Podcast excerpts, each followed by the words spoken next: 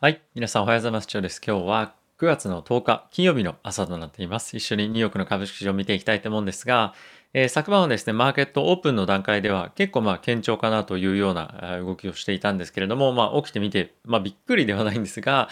一転してですね、マイナス圏に指数が入っていたとで、えー、まあなぜかというところなんですけれども、やっぱり年内にテーパリングというようなですね、まあ意見というのが FRB の関係者から出てきたというところは、まあ非常に大きいんではないのかなというところと、あとはですね、昨晩はアメリカの30年債の入札というのがあって非常に強かったんですよね。なのでやっぱり金利がそういったところで低下していってやっぱりリスクオフみたいな雰囲気っていうのが若干漂っていたというのが一つ原因かなとは思うんですけれども、まあ、ただし全体的な動きを見てみると、まあ、特に個別銘柄いろいろ見てみると、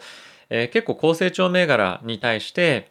え資金が入ってるなと、結構期待感高まってるなというのが印象としてはあるので、まあ、全体として、指数という観点からすると結構やっぱり昨日 GAFAM も下がってたりはしたんですよね。なのでその辺の影響もあってですね、ちょっとマーケットとしては下がってるように見えるかもしれないんですが、個人的にはあのあんまりそのリスクオフっていうような感じは僕は受けてないですね。逆に言うと、え、僕が持ってるあの小型銘柄というところもそうですし、まあ、あとは個別銘柄で、えー、見てみてもどちらかというとあの成長を今後期待できる銘柄が結構買われているというところで、えー、まあリスクオンとは言わないまでもあの必ずしもリスクオフではないかなと思っています。ただし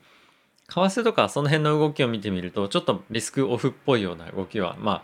あるので、まあ、ちょっとミックスな動きというのは正直まだあるかなというのが、えー、ありますと。まあ、なので、まあ、これ僕の完全な考えなんですけれどもやっぱりまだまだコロナの影響っていうのは残ってるよねというのが全体としてある。これは、えアップサイドのリスクを、あの、アップサイドっていうか、まあ、その経済の成長性をさらに鈍化させるものとしてまず一つ、えありますと。で、その一方で、テーパリングが今怖いですよ。年内テーパリング怖いな、みたいな、ありますと。でも、えこれってそのテーパリングってもういずれにせよもう来ますよねっていうところを考えると、まずこれってちょっと余分な考えなんじゃないかなと僕は思ってます。警戒しすぎてるんじゃないかなと。で、コロナに関しては、えー、もう今はですね、コロナもちろん、あのー、経済に対して重しになってるようなことはあるんですけれども、やっぱりこの状態をずっと続けていくのっていうのは、もうそもそも生産的に、あの経済的に厳しいよねと。同じようにロックダウンはもうしないと思うんですけども、とかしてるよりも、やっぱりコロナと一緒に生きていける未来っていうのをどういうふうに作っていけるかっていう方に今シフトしていこうとしてる中で、あの、今ちょっと過渡期っていうタイミングも僕はあると思うんですね。なのでやっぱり警戒感はありながらも、まあ、ワクチンがまた新しく、今モデルナ開発していたりですとか、またバイデン大統領がですね、まあ、ワクチンを接種してくださいとさせるように、えー、今対策をいろいろとっていたりとかっていうふうにもするので、今後はですね、状況的には改善してくるんではないのかなと僕は思ってます。なのであまりそんなあのリスクオフする必要全然僕はないかなと思っていますし、逆にこのような下落しているタイミングでは、拾っていくいいチャンスかなと思ってます。ちょっと9月に関しては FOMC が21、22にあるんですけれども、まあ、その前後はですね、少し荒れる可能性は十分あるとは思うんですが、えいい会話になってくれると思うので、僕はあの手元にあるキャッシュだったりとか、インデックス取り崩して、個別を買いに行く可能性っていうのは十分ありますし、あとは追加的に毎月入ってくるキャッシュとかっていうのは、えー、まあ、指数なり個別なりちょっとまだ決めてはいませんけれども、えー、しっかりと株式投資の方に回していきたいなと思っています。ということで、まあ、全然あのリスクオフ心配してませんよというようなのが、まあ、僕のメッセージですね。はい。で、指数見ていきたいと思うんですけれども、アメリカの方はですね、ダウがマイナスの0.43%、S&P がマイナスの0.46%、ナスダックがマイナスの0.25%、ラッセル2000がマイナスの0.03%ということで、えー、ナスダック、ラッセル2000がですね、ダウ、S&P を、えー、アウトパフォームしていると。まあ、マイナスではあるんですけれども、えー、アウトパフォームしているということで、まあ、このあたりを見てみても、そんなに心配する必要はないかなと。逆に、あの、ナスダックとかに関しては GAFAM が下がってるから、これマイナスに落ちてると思うんですよね。なので、まあ、このあたりの影響を除いてみると、えプラスの方にあの推移をしてっても、あの、まあ、除いてプラスに推移っていうのもちょっとおかしい話なんですが、あの、リスクオフというふうに捉える必要は僕はないかなと思ってます。はい。で、えっ、ー、と、ニュース一緒に、あ、そうだ。金利ですね。金利見ていきたいと思うんですが、米国の10年債は1.30というところで、最終的にクローズしてました。4ベースポイントの下落ということですね。で、一方でなんですけども、まあ、一応チェックしておきたいのが、ヨーロッパの方の株式上どうかというところなんですが、フッツィというですね、イギリスの方の指数はまマイナスの1%で、ドイツ、フランスに関しては、まあ、微増なんですけれども、0.08%、0.24%のプラスということで推移をしてました。なので、やっぱりちょっと大型銘柄に関しては、あの少し売られる展開っていうのは、昨日はヨーロッパの方でもあったんですけれども、ただし小型株を中心に堅調な推移っていうのは、アメリカと同様で、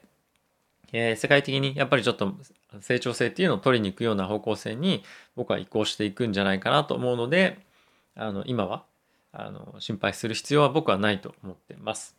はい、ここからニュース見ていきたいと思うんですが、えー、アメリカの方でですね、え、ー、と、ボーマン FRB 理事という方が、え、年内のテーパリング開始というのを、えーまあ、宣言というか明言していました。宣言ではないですね。明言をしていました。で、えー、気になる雇用統計とかっていうことに関しても言及をしていて、直近の雇用統計弱かったんですが、まあ、引き続き、えー、堅調な経済の成長性っていうところはありますし、えー、短期的な、まあ、そういった雇用の原則みたいのはあんまり心配するようがないんじゃないかということは言っていますと。で、もう一人ですね、アトランタ連銀の総裁に関しても年内のテーパリング開始というところを今目指していますよと。で、えっ、ー、と、今月の21、22に関しては、そこでテーパリングが決まるかどうかっていうところはまだ分かりません。決めてませんと。ただし、あの年内テーパリングをする十分な材料っていうのは、えー、整っていますということはコメントはしていました。なので、まあ、11月のタイミングで発表する可能性っていうのは十分あるなと。で、12月とかっていうことに関しては、例年で言えば、あの、12月の前に何かしら動かすことというか、あの、なんていうんですかね、市場を大きく動かすようなことっていうのは、まあ、ないんじゃないかみたいな観測が結構いろんなところであると思うんですけれども、なんかそういうのはまあそれはそれで一つあっていいと思うんですがその例年はこうだからみたいのとかっていうのが今通じない状況というか、まあ、まさにコロナ禍っていうのはそういう状況ですよね。なのであんまりそこの考えに縛られることなく、えー、こういった発言とかに柔軟に耳を傾けておくというのはまあ非常に重要かなと思うところとあとはどちらかというと,、えーとまあ、ちょっとこういった発言が非常に強く出てきたこともあって9月のあのテーパリング宣言はないにせよ、11月、12月っていうところで何かしら動く可能性を頭の中に入れて、えポートフォリオを組んでおく方が安全かなと思うので、まあ、キャッシュを多めにした方がいいですよという方もいらっしゃると思いますし、まあ、あとは、あの指数ですね、VTI とか、まあ、そのあたりに、えー、資産を移すというのも有効かなと思いますし、まあ、あとは人によっては債券買ったりとかっていうのもあると思うんですが、まあ、ボラティリティが高まってくると年末に向けてですね、いうところは想定をしながら考えていくというところが、まあ僕は安全策としていいんじゃないかなと思っています。で、僕も引き続きですね、 GAFAM ですとか、またテスラ、NVIDIA、このあたりちょっとボラティリティが高い銘柄も一つ、あの、いくつか含まれますけれども、まあ、下落リスクに対しては、あの、非常に、あの、耐性っていうのは強い銘柄が揃ってるんじゃないかなと思うので、まあ、このあたりの引き続き維持というところでやっていきたいなと思っています。はい。であとはですね、アメリカの雇用の,、えー、の失業保険申請件数っていうのがあるんですけれども、まあ、これ、レイオフ、あの、リストラされた人たちが失業保険を受け取るための申請の件数なんですが、1年半ぶりのですね、低水準、3月ぶりですかね、の、えー、低水準となってました。で、これ結構毎週毎週発表されるものなんですが、かなりあの上下するんですけれども、あの、ここ最近非常に回復期にあるということは、まあ、堅調な、あのまあ、雇用が堅調な証拠かなと言われ、あの、思いますし、あとはですね、雇用に関しては、エコノミストから、あの、今月、えー、9月、やっぱりちょっと上向くんじゃないかっていうような予想も出てきてますと。でまあ、あの、これが完全に、なんて言うんだろう、あの、雇用回復のサインだっていうふうには言わないんですけれども、えー、足元の雇用っていう意味では、えー、まあ、回復してきているというのは、まあ、少しまあ、足音が聞こえるかなと思うので、あまりあの雇用に対して悲観的になるというよりも、まあ、ニュートラルでいていいんじゃないかなと思っています。まあ、その一方でなんですけれども、アメリカの航空会社ですね、デルタだったりとか、まあ、あとは、えユナイテッド、まあ、サウスウェストとかアメリカンとかありますけれども、そういったところに関しては、えコロナの影響が思ったよりも、彼らの予想よりも、えあって、売上高に関しては第3四半期ですね、7月、9月、7月、9月ですかね、期に関しては、え彼らの予想を下回る水準になりそうだということを発表していました。で、その一方でなんですけれども、まあ、この冬に向けてのホリデーシーズンの予約っていうのがまた少し入ってきていると。なので、まあ、コロナの状況によってはこういったものってキャンセルされると思うので、あまり楽観視するのは良くないと思うんですけれども、まあ、引き続き、えコロナの影響っていうのがこういった航空関連のニュース、あのところでは出てるというのは一つ、あの、まあ、今後の、なんていうんですかね、コロナの状況がどれだけやっぱり経済に影響を与えているかというところを見る一つの指標としても注目しておくべきポイントかなと思っています。ただし一方で、あの株価がもう下がってるかっていうとそういうわけではなくて、すでにまあこの辺りは織り込み済みというような感じですかね。はい。で、えー、もう一つはですね、バイデン大統領が、えー、コロナのワクチンの接種っていうのを促すために、100人以上雇用されている人が、まあ、従業員がいる会社に関しては、ワクチンの接種の義務化、もしくは毎週の PCR 検査とかっていうところですね、義務付けるということを発表をしてました。で、やっぱりこのあたり非常にバイデン大統領が強く、いかに、あの、まあ、半ば強制的にじゃないんですけど、ワクチンの接種をさせるために、まあ、いろいろと策を考えているんですが、まあ、このあたりの動きっていうのは、あの、やっぱりヨーロッパの方でもどんどん増えてくるだろうなと思いますし、まあ、日本でどうなるかっていうのは分かりませんが、この辺の動きがしっかりとコロナのあの対策として効果が出てくるようであれば、やっぱり世界中にも波及していくだろうと思いますし、えー、その国を挙げて、やっぱりこれをやっていかなきゃいけないんだっていう意思表示が、リーダーとして求められるっていうような、あの、風潮も高まってくる可能性はあるので、どのように日本日本も含めて世界中が対応していくかっていうのは注目していきたいなと思っています。はい。あとはですね、ECB、ヨーロッパの中央銀行の方で、今資産の買い入れっていうのをやっているんですけれども、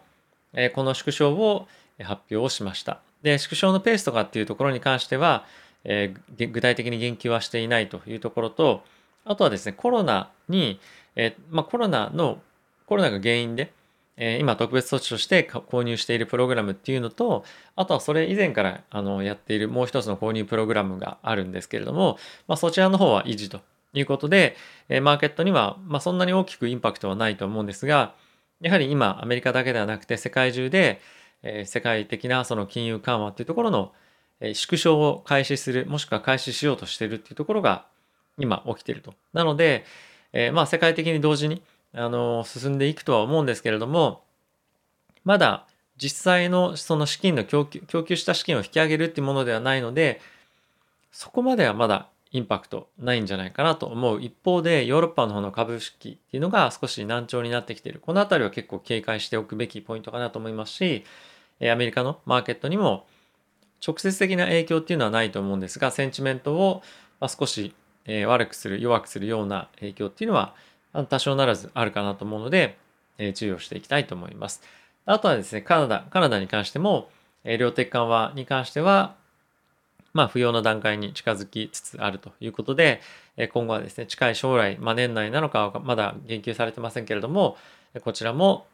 えー、いろんな、まあ、緩和策っていうのが縮小していく方向性が、もうあの明確に打ち出されているというのが今状況かなと思います。はい、個別銘柄なんですけれども、え、引き続きここ最近非常にパフォーマンスが良い、え、ワクチン銘柄、特にモデルナなんですけれども、え、新型コロナとそれに加えてインフルエンザの混合ワクチンというのを開発をしていますと。まあこういったこともあってここ最近株価強かったんだなというのがあのまあ理解したという感じではあるんですけれども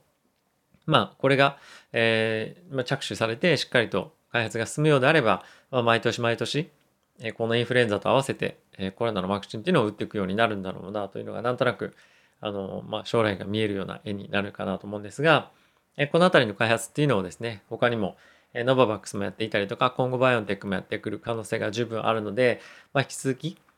ワクチン関連の銘柄っていうのは、高パフォーマンスっていうのが出せるような環境っていうのが続きそうだなという印象です。まあ、ちょっと僕はもう売ってしまって、ここからもう一段買う、つもりは今全くないんですけれども、あの、好調なパフォーマンス続けていくんじゃないかなと思っています。はい。あとはですね、えー、フォードの方がインドで自動車の工場もあるんですけれども、まあ、これをあの撤退するということを発表をしてました。で、まあ理由としては、えー、まあ黒字化が見込めないということが発表されていたんですけれども、まあ、片や、えー、インドに進出していこうとしていると、あの、テスラですね、と、まあ、真逆の動きというふうになって、まあ、結構このあたりは戦略が顕著だなというのが、まあ、印象的ですよね。で、やっぱりこの生産性、その黒字化ど、黒字化できるかどうかっていうところに関しては、やはりテスラの、えー、マーケティングにお金をかけないですとか、あとは他の車よりも高く売れる、売れるっていうところだったりとか、まあ、あとは完全、えー、まあ、工場に関して自動化、まあ、完全というかいろんなところで自動化していたりとか、まあ、そういった効率面っていうのが非常にやっぱり効いてるんだなというのが、あの、印象としてはあります。やはり、あの、もうすでにずっと、まあ、事業自体が、えー、なんていうんですかね、あの、電気自動車ずっとやってきてるというところの売りもありますし、えー、まだまだやっぱり従来の車会社に関しては、車会社っていうところの域をで出て、出れていないというだけではなくて、生産性、えー、まあ、利益の面という観点からも、やっぱり非常に遅れてるんだなというのが、まあ、僕のこのあの単純なニュース見ての印象なんですけれども、ま、そういった印象を受けるようなニュースかなと思いました。はい。まあ、引き続きテスラの株価は堅調なので、僕のポジションの中で一番ちょっと大きいポジションなんですが、まあ、そのまま保有して、しばらく置いておこうかなと思ってます。はい。ということで、えー、株式市場はですね、少し、あのー、上振れ、下振れするような日々が続いてますけれども、え、最終的にはグロース銘柄を中心に、え、上昇していくというような展開になると思うので、え、あまり守りに入らずですね、え、積極的に、え、ま、攻めるという言い方よりも、あの、投資に資産っていうのを向けていきたいなと思ってます。あの、株式まあ僕はですけども株式っていうところを中心に仮想通貨も取引してますし、まあとはやっぱり今後、えっ、ー、と、まあ債券だったりとか、まあ不動産、まあそういったあたりで分散していきたいよっていう方も、まあいらっしゃると思うので、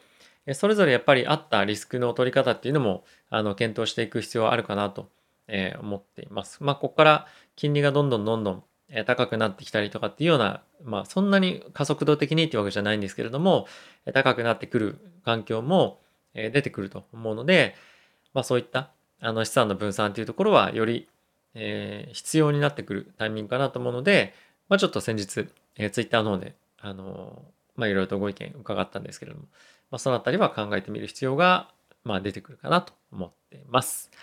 はい。ということで、えー、皆さんいつも動画をご視聴ありがとうございました。えー、9月ですね、いよいよ人々がお休みから戻ってきて市場が活発化すると思いますので、